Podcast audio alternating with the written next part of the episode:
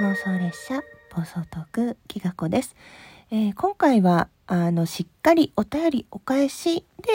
で、収録をしたいと思います。ただ返信不要ですという方や、お名前普段出さないでくださいっていう方もいますので、そちらの方は内容をふわっと触れるだけでお名前を呼ばずにいきたいと思います。きっとね、通知がいてびっくりしたと思うので、最初にそちらをお断りしてからお便りを読んでいきたいと思います。ラ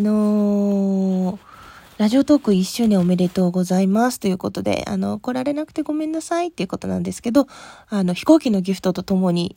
これからも応援してますっていう感謝と応援の気持ちということでいただきました。いつもありがとうございます。嬉しかったです。そして、しおりん。南しおりさんですね。きがこさん、こんにちは。私も同じこと思ってました。これは、昨日収録上げた、ギフトに対する私の思いとかですね。その楽しさへの先行投資みたいな、その話をした回についてのお便りですね。みんなと幸せ、喜びの連鎖が続いていける関係でいたいですよね。いつも楽しい配信ありがとうということで。しおりんもね、私、なかなかタイミングが多分ね、お互い、活動時間が違うから合わないんですよね。でもインスタとかね、そういうツイッターとか可愛いお顔を見せてくださってるので、本当にいつも癒されております。私はインスタ、ツイッターに割といるので、しおりん今日も可愛いねって思いながら、私の中のおじさんが失礼いたしました。はい、いつも可愛いなと思って拝見しております。こちらもありがとうございます。あとはですね、そうですね。前回お返しトークを織り込んだ普通の収録だったので、あれお便りしたかなってびっくりされる方もいるかもしれないんですけどってことを触れたら、まさにそう思いましたっていう。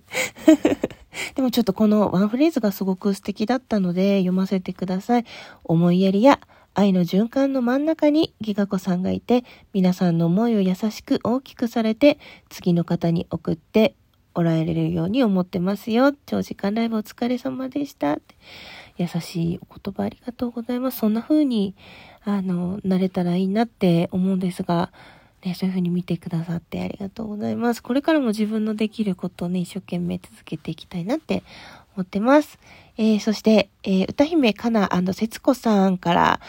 長時間配信お疲れ様でした。あまり長い時間いることができなかったですが、これからもよろしくお願いします。そして交換をギフトもご協力くださりありがとうございました。お互いにラジオトークを楽しみましょうということで、交換をギフトね、集めてらして、本当良かったです。実装されたらね、聞きに伺いたいと思います。これからもどうぞよろしくお願いします。いや、本当に5時間って長いですよ。私も人の5時間とか最初から最後までいられる気がしないんで、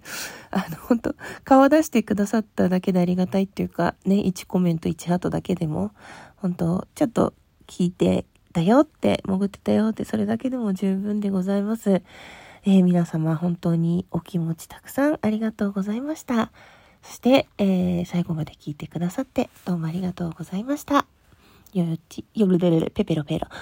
一日をお過ごしください。本日はトークの日ということですが、教育の日でもありますので、昼の12時半からアロマイコさんの枠で、ぐっしゃんと一緒に女子会ということでコラボ上がらせていただきます。そして夜19時にとあるところからとある、収録が上がりまして、夜10時からやみちさんの方のね、ラジオトークの M1 がある、そちらにこそっと参戦させていただいております。収録での参加なので、その時寝てるか起きてるかちょっと自信がないんですが、はい、いけたらコメントできるかわかんないけど聞いてたいなと思っておりますので、そちらもきがこどこにいるのかなって探してみてください。ではでは、最後まで聞いてくださってありがとうございました。